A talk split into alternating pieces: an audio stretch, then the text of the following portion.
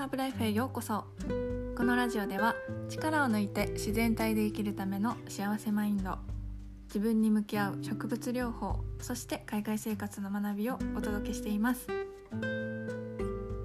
え皆さんメリークリスマス。どんなクリスマスをお過ごしでいらっしゃいますでしょうか？え私はですね先日イルミネーションを見に行ってきましたし、はい、今日の夜はケーキとチキンを用意してちょっとクリスマス気分を 味わおうと思ってます。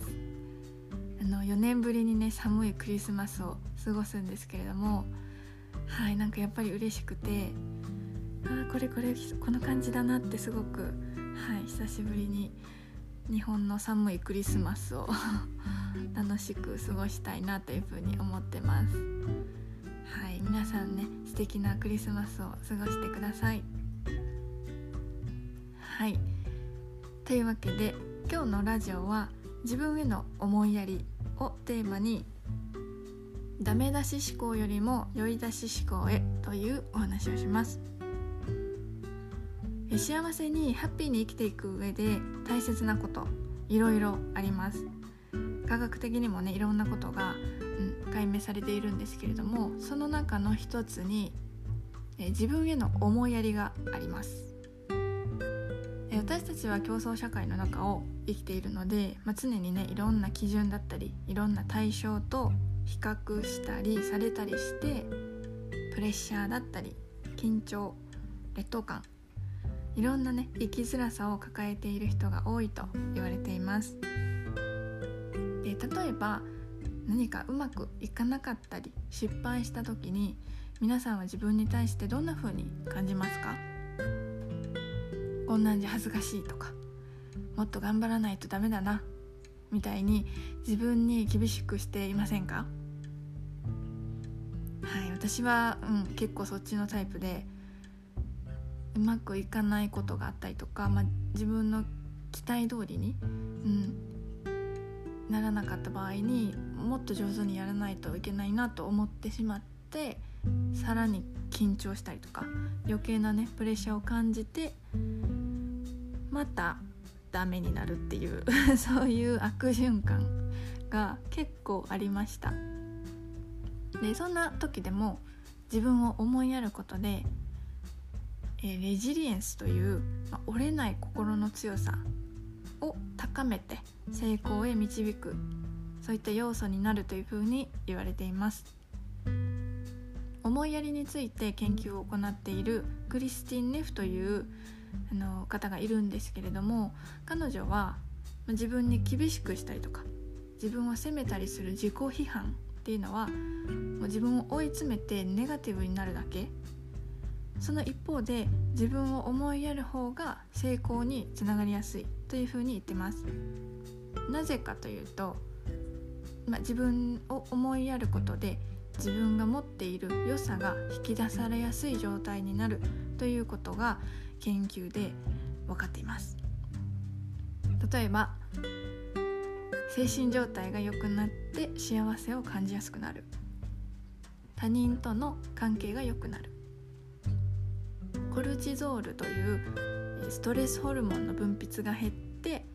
ストレスに反応する細胞の炎症が抑えられる。視野が広がって困難への対象がつく。体勢ですね。すいません。体勢がつく。はい。他にもまだまだ、えー、いいことがたくさんあるんですけれども、うん、やっぱり心がリラックスしている方がうまくいきやすいんだなというふうに私は感じました。はい、自分の良さを最大限に発揮するには自分に厳しくしてダメ出しをするよりも失敗の中からでも学びを見つけてこう自分に対して酔い出しをする方が結果的にうまくいきやすいコスパがいいんじゃないかなというふうに思います。はい。じゃあどのように自分への思いやりを持つといいのか。ポイントが2つあります。まず1つ目は自分に対して使う言葉に注意を払うこと、ダメ出しが思考の癖になってしまっている場合まずは自分の頭の中の自分に対する独り言だったり自分に対する言葉に意識を向けて気づくということが大切です。あ今またダメな自分を責めてしまったなって気づいたら他の言葉に変えてみたりとか、うん、気づいて方向転換するっていうことができたらまずは OK なので、うん、そこにまずは気づく。そのために自分に対して使う言葉に注意を払うっていうのが1つ目のポイントになります。そして2つ目は感謝できることに目を向けること。はい失敗の中にも失敗したからこそ得られるものっていうのが必ずあります。そこを抽出してそこに気づいて、まあ、感謝できたらこうポジティブな気分で失敗した自分でもまあいっかとこう責めずに受け入れられるようになっていきます。はい。ポジティブでもネガティブな面でもこう自分で、まあ、それでまあ良かったんだなっていうふうに思えるとうん。こう他の人から褒められたりとか批判されたりしても心がぶれにくいし、まあ、他人のその言葉に影響されたり傷ついたりしなくなっていきます。はい、ですので2つ目は失敗の中からでも感謝できることに目を向けることです。この2つ以上の2つが自分に対する思いやりを持つ時のポイントになるそうです自分が自分のダメ出し批判家になるよりも自分に優しくある方がたくさんいいことがありますよというそういうお話を今日はしてみました。え今日クリスマスですけれども皆さんは自分へのクリスマスプレゼントは買われましたか？えまだの人はこれも自分への思いやりねぎらいの一つだと思って是非、え自分にねプレゼントを用意してみてください。できることから自分に優しい習慣を作っていけたら最高じゃないかなと思います。はい。ではでは 最後まで聞いてくださってどうもありがとうございました。